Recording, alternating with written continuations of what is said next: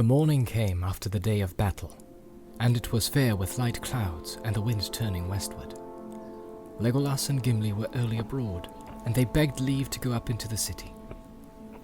For they were eager to see Merry and Pippin, It is good to see that they are still alive. said Gimli. They cost us great pains in our march over Rohan, and I would not have such pains all wasted.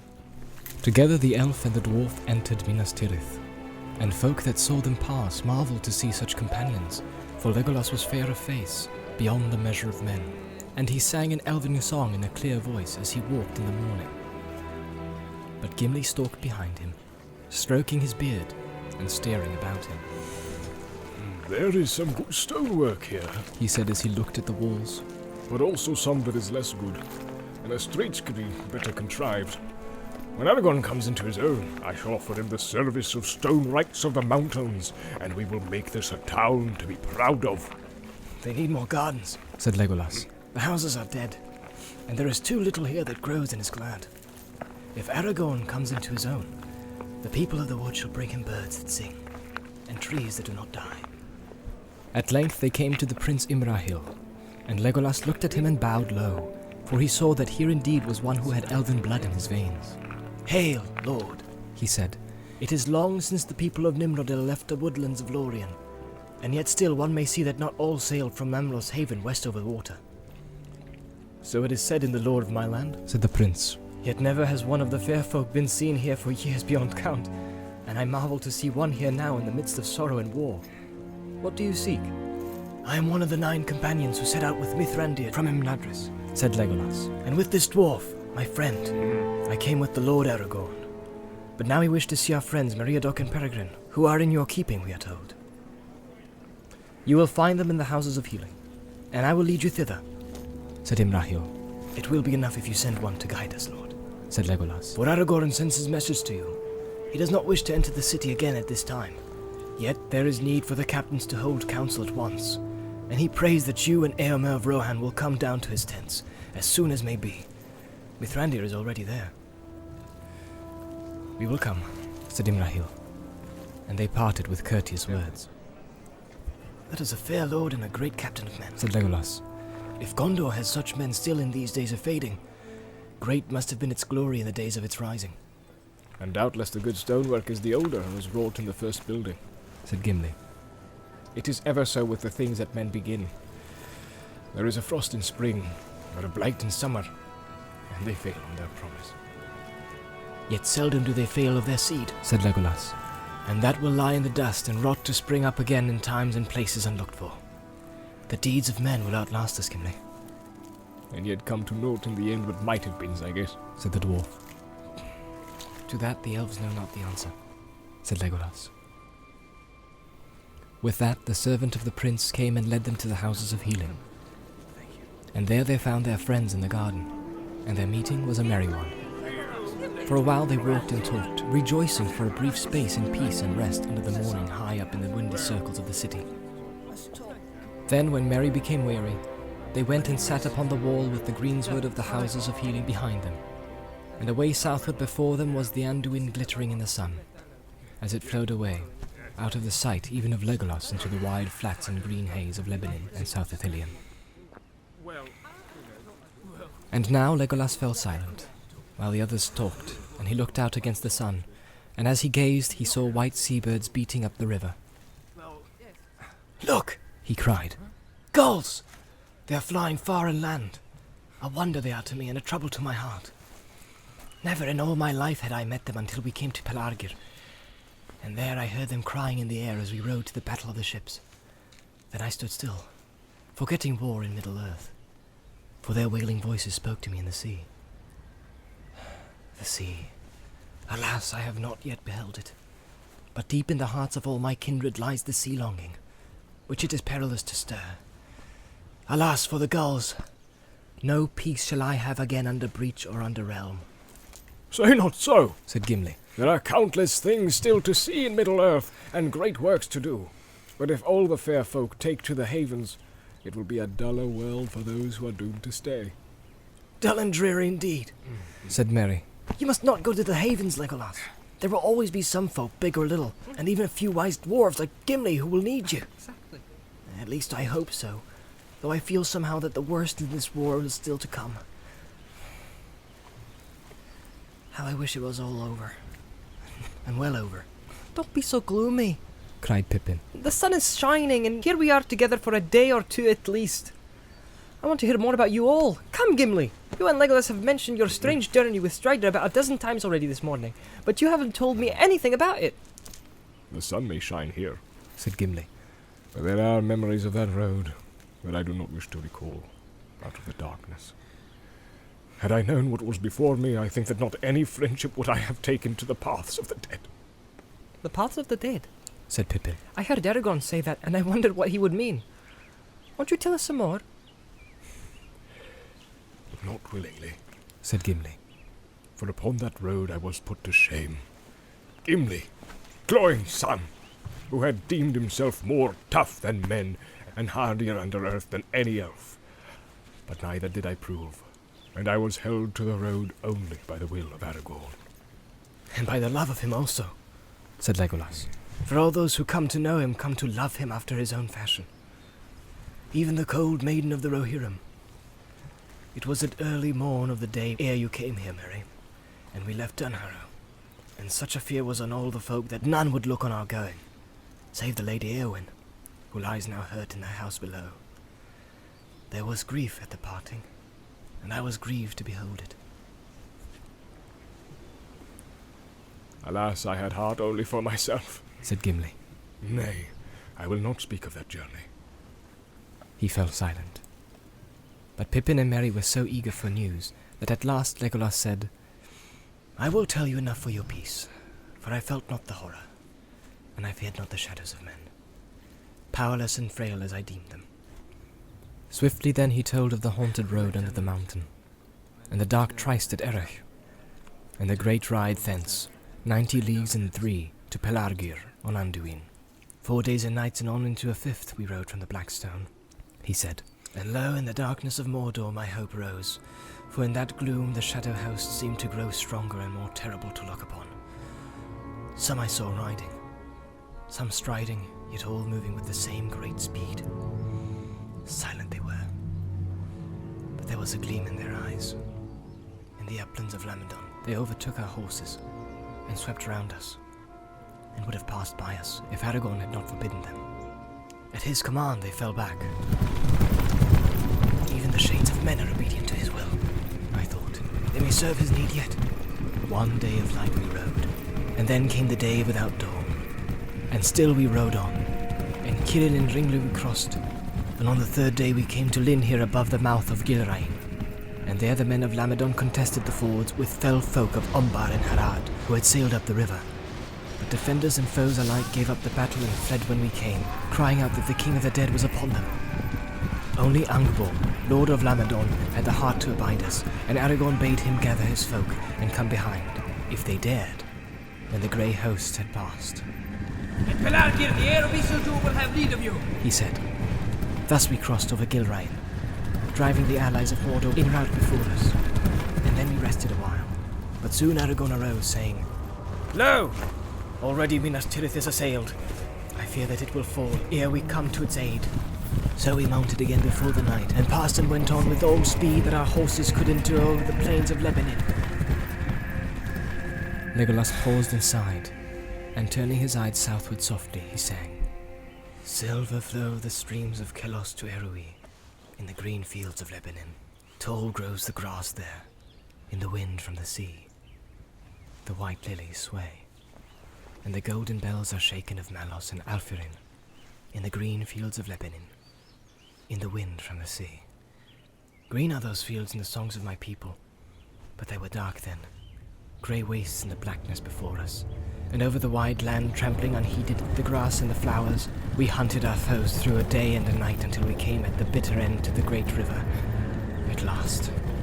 Then I thought in my heart that we drew near the sea, for wide was the water in the darkness, seabirds innumerable cried on its shores. Alas for the wailing of the gulls! Did not the lady tell me to beware of them? And now I cannot forget them. For my part, I heeded them not, said Gimli. for we came then at last upon the battle in earnest. There at Pelargir lay the main fleet of Umbar, fifty great ships and smaller vessels beyond count. Many of those that were pursued and reached the havens before us and brought their fear with them, and some of the ships had put off, seeking to escape down the river or to reach the far shore. And many of the smaller craft were ablaze, but the Haradrim, being now driven to the brink, turned that bay. And they were fierce in despair, and they laughed when they looked at us, for they were a great army still. But Aragorn halted and cried with a great voice, Now come! By the black stone I call you! and suddenly the shadow host that had hung back at the last came up like a grey tide, sweeping all away before it. Faint cries I heard, and dim horns blowing, and a murmur of the countless far voices. It was like the echo of some forgotten battle in the dark years long ago. Pale swords were drawn, but I know not whether their blades could still fight, for the dead needed no longer any weapon but fear. None would withstand them. To every ship they came that was drawn up, and then they passed over the waters to those that were anchored, and all the mariners were filled with a madness of terror and leapt overboard save the slaves chained to the oars. Reckless we rowed among our fleeting foes, driving them like leaves until we came to the shore. And then to each of the great ships that remained, Aragorn sent one of the Dunedain, and they confronted the captives that were abroad, and bade them put aside fear and be free. Ere the dark day ended, none of the enemy were left to resist us. All were drowned, or were flying south in the hope to find their own lands upon foot. Strange and wonderful I thought it, that the designs of Mordor should be overthrown by such wraiths of fear and darkness. With its own weapons was it worsted. Strange indeed, said Legolas. In that hour I looked on Aragorn and thought how great and terrible a lord he might have become in the strength of his will had he taken the ring to himself. Not for naught does Mordor fear him, but nobler is his spirit than the understanding of Sauron. For is he not of the child of Luthien? Never shall that line fail, though the years may lengthen beyond count. Beyond the eyes of the dwarves are such Said Gimli. But mighty indeed was Aragorn that day. Lo, all the Black Fleet was in his hands, and he chose the greatest ship to be his own, and he went up into it. Then he let sound the great concourse of trumpets taken from the enemy, and the shadow host withdrew to the shore. There they stood, silent, hardly to be seen save for a red gleam in their eyes that caught the glare of the ships that were burning. And Aragorn spoke in a loud voice to the dead men, crying, Hear now the words of the heir of Isildur. Your oath is fulfilled. Go back, and trouble not the valleys ever again. Depart, and be at rest. And thereupon the king of the dead stood out before the host, and broke his spear and cast it down. Then he bowed low, and turned away, and swiftly the whole grey host threw off, and vanished like a mist that is driven back by a sudden wind. And it seemed to me that I awoke from a dream. That night we rested while others laboured, for there were many captives set free, and many slaves released who had been folk of Gondor taken in raids. And soon also there was a great gathering of men out of Lebennin and the Ethir. And Angbor of Lamedon came up with all the horsemen that he could muster. Now that the fear of the dead was removed, they came to aid us and to look on the heir of Isildur, for the rumour of that name had run like fire in the dark. And that is near the end of our tale. For during that evening and night many ships were made ready and manned, and in the morning the fleet set forth. Long past it now seems, yet it was but the morn of the day ere yesterday, the sixth since we rode from Dunharrow, but still Aragorn was driven by fear that time was too short. It is forty leagues and two from Pelargir to the landings at the Harlond. He said, Yet to the Harlond we must come tomorrow, or fail utterly. The oars were now wielded by free men, and manfully they laboured. Yet slowly we passed up the great river, and we strove against its stream, and though that is not swift down in the south, we had no help of wind. Heavy would my heart have been for all the victory at the havens, if Legolas had not laughed suddenly. Up with your beard, Durin son, He said, for thus it is spoken. Oft hope is born when all is forlorn. But what hope we saw from afar we could not tell. When night came, it did but deepen the darkness, and our hearts were hot. For away in the north we saw a red glow under the cloud, and Aragorn said, Minas Tirith is burning. But at midnight hope was indeed born anew. Sea crafty men of the Ethir gazing southward spoke of a change coming with a fresh wind from the sea.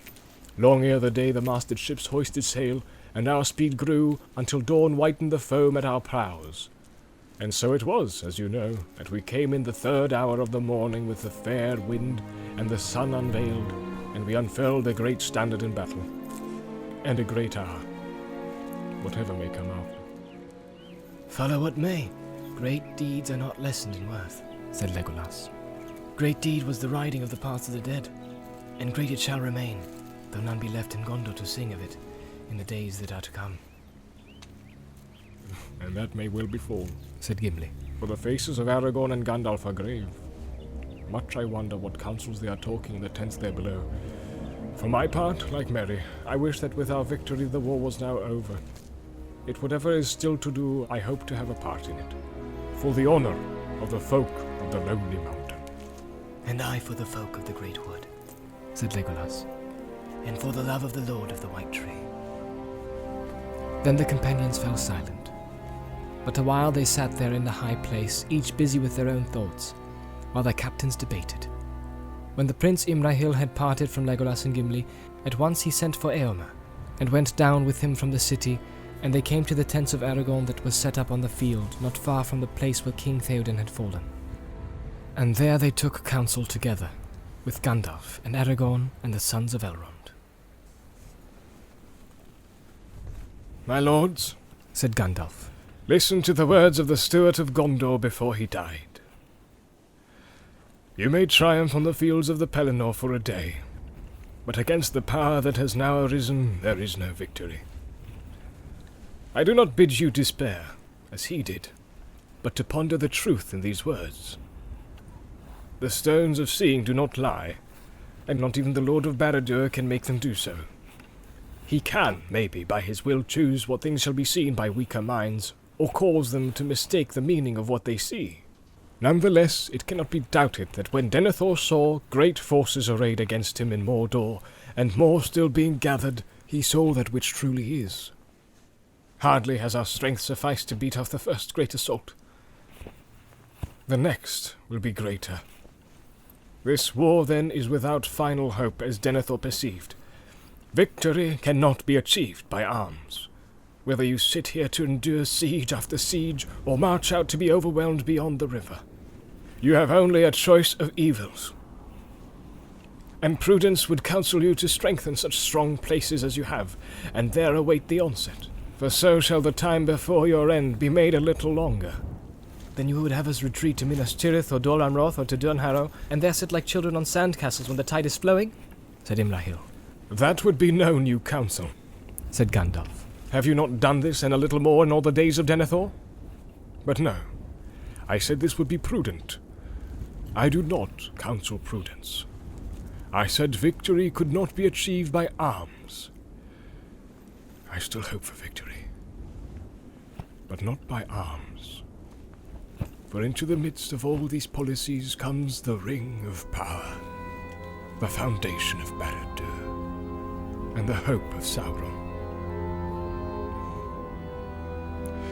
Concerning this thing, my lords, you now all know enough for the understanding of our plight, and of Sauron's. If he regains it, your valor is vain, and his victory will be swift and complete. So complete that none can foresee the end of it while this world lasts. If it is destroyed, then he will fall. And his fall will be so low that none can foresee his arising ever again for he will lose the best part of the strength that was native to him in his beginning. And all that was made or begun with that power will crumble, and he will be maimed forever, becoming a mere spirit of malice that gnaws itself in the shadows, but cannot again grow or take shape. And so a great evil of this world will be removed. Other evils there are and may come, for Sauron is himself but a servant or emissary. Yet it is not our part to master all the tides of the world, but to do what is in us for the succor of those years wherein we are sent, uprooting the evil in the fields that we know, so that those who live after may have clean earth to till. What weather they shall have is not ours to rule. Now, Sauron knows all this, and he knows that this precious thing which he lost has been found again. But he does not yet know where it is, or so we hope, and therefore he is now in great doubt. For if we have found this thing, there are some among us with strength enough to wield it. That too he knows. For do I not guess rightly, Aragorn, that you have shown yourself to him in the Stone of Orthanc? I did so ere I rode from the Hornburg, answered Aragorn. I deemed that a time was ripe, and that the stone had come to me for just such a purpose. It was then ten days since the Ringbearer went east from Rauros, and the Eye of Sauron, I thought, should be drawn out from his own land. Too seldom has he been challenged since he returned to his tower. Though if I had foreseen how swift would be his onset in answer, maybe I should not have dared to show myself. Bare time was given me to come to your aid. But how is this? Asked Eomer. All is vain, you say, if he has the ring. Why would he think it not vain to assail us if we have it? He is not yet sure, said Gandalf. and he has not built up his power by waiting until his enemies are secure. Also, we could not learn how to wield the full power all in a day. Indeed, it can be used only by one master alone, not by many. And he will look for a time of strife, ere one of the great among us makes himself master and puts down the others. In that time, the ring might aid him, if he were sudden. He is watching. He sees much and hears much. His Nazgul are still abroad. They passed over this field ere the sunrise, though the few of the weary and sleeping were aware of them. He studies the signs. The sword that robbed him of his treasure remade. The winds of fortune turning in our favor. And the defeat unlooked for of his first assault, the fall of his great captain. His doubt will be growing, even as we speak here. His eye is now straining towards us, blind almost to all else that is moving. So we must keep it. Therein lies all our hope. This, then, is my counsel. We have not the ring. In wisdom or great folly, it has been sent away to be destroyed, lest it destroy us. Without it, we cannot by force defeat his force. But we must at all costs keep his eye from his true peril. We cannot achieve victory by arms, but by arms we can give the ring bearer his only chance, frail though it be. As Aragorn has begun, so we must go on. We must push Sauron to his last throw.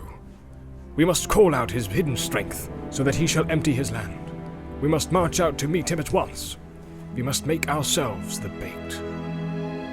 Though his jaws should close on us, he will take that bait in hope and in greed. For he will think that in such rashness he sees the pride of the new ring lord, and he will say, So, he pushes out his neck too soon and too far. Let him come on, and behold, I will have him a trap from which he cannot escape. There I will crush him, and what he has taken in his insolence shall be mine again forever. We must walk open eyed into that trap with courage, but small hope for ourselves. For, my lords, it may well prove that we ourselves shall perish utterly in a black battle, far from the living lands, so that even if Barad-dûr be thrown down, we shall not live to see a new age. But this I deem is our duty, and better so than to perish nonetheless, as we surely shall if we sit here, and know as we die that no new age shall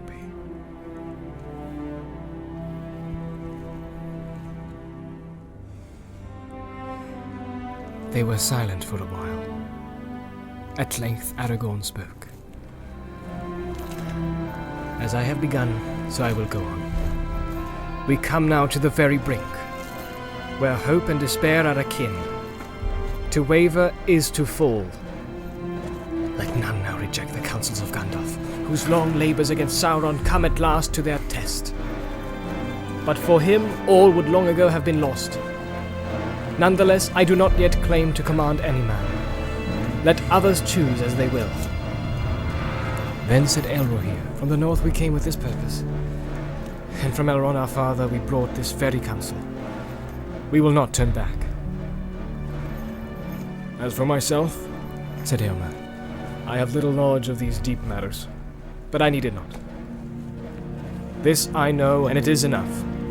That is my friend, Aragorn, succored me and my people, so I will aid him when he calls. I will go.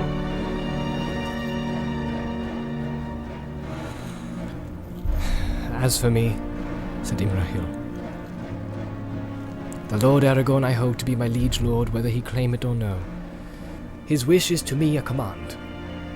I will go also. Yet for a while I stand in the place of the steward of Gondor, and it is mine to think the first of its people. To prudence some heed must still be given, for we must prepare against all chances, good as well as evil. Now it may be that we shall triumph, and while there is any hope of this, Gondor must be protected. I would not have us return with victory to a city in ruins and a land ravaged behind us.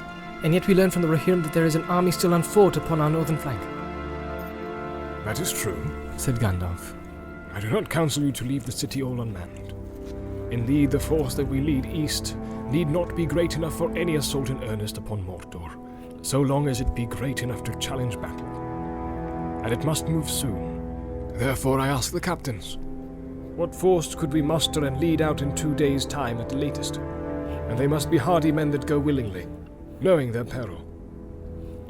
All are weary, and very many have wounds light or grievous, said Eomer, and we have suffered much loss of our horses, that is ill to bear. If we must ride soon, then I cannot hope to lead even two thousands, and yet leave as many for the defense of the city.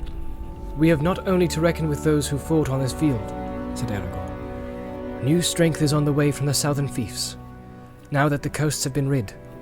Four thousands I sent marching from Pelargir through Lossarnach two days ago, and Angbor the Fearless rides before them. If we set out in two days more, they will draw nigh ere we depart. Moreover, many were bidden to follow me up the river in any craft they could gather, and with this wind they will soon be at hand. Indeed, several ships have already come to the Harlond. I judge that we could lead out seven thousands of horse and foot, and yet leave the city in better defense than it was when the assault began. The gate is destroyed, said Imrahil, and where now is the skill to rebuild it and set it up anew? In Erebor, in the kingdom of Dain, there is such skill, said Aragorn. And if all our hopes do not perish, then in time I will send Gimli, Gloin's son, to ask for wrights of the mountain. But men are better than gates, and no gate will endure against our enemy if men desert it. This then was the end of the debate of the lords, that they should set forth on the second morning from that day with seven thousands, if these might be found, and the great part of this force should be on foot, because of the evil lands to which they would go. Aragorn should find some two thousands of those that he had gathered to him in the south, but Imrahil should find three and a half thousands, and Eomer five thousands of the Rohirrim, who were unhorsed but themselves war-worthy, and he himself should lead five hundreds of his best riders on horse and another company of five hundred horses there should be, among which should ride the sons of Elrond with the Dunedain and the knights of Dol Amroth. All told six thousand foot and a thousand horse. But the main strength of the Rohirrim that remained horse and able to fight, some three thousand under the command of Elfhelm, should waylay the west road against the enemy that was in Anórien. And at once, swift riders were sent out to gather what news they could northwards, and eastwards from Osgiliath and the road to Minas Morgul. And when they had reckoned up all their strength and taken thought of their journeys they should make and the roads they should choose, Imrahil suddenly laughed aloud. Surely, he cried, this is the greatest jest in all the history of Gondor. That we should ride with seven thousand, scarce as many as the vanguard of, of its army in the days of its power, to assault the mountains and the impenetrable gate of the Black Land. So might a child threaten a mail-clad knight with the bows and green willow. If the Dark Lord knows as much as you say, Mithrandir, will he not rather smile than fear, and with his little finger crush us like a fly that tries to sting him? He will try to trap the fly and take the sting. said Gandalf. And there are names among us that are worth more than a thousand mail-clad knights apiece. No, he will not smile. Neither shall we, said Aragorn. If this be jest, then it is too bitter for laughter. Nay, it is the last move in a great jeopardy, and for one side or the other, it will bring the end of the game. Then he drew Anduril and held it up glittering in the sun. You shall not be sheathed again until the last battle is fought, he said.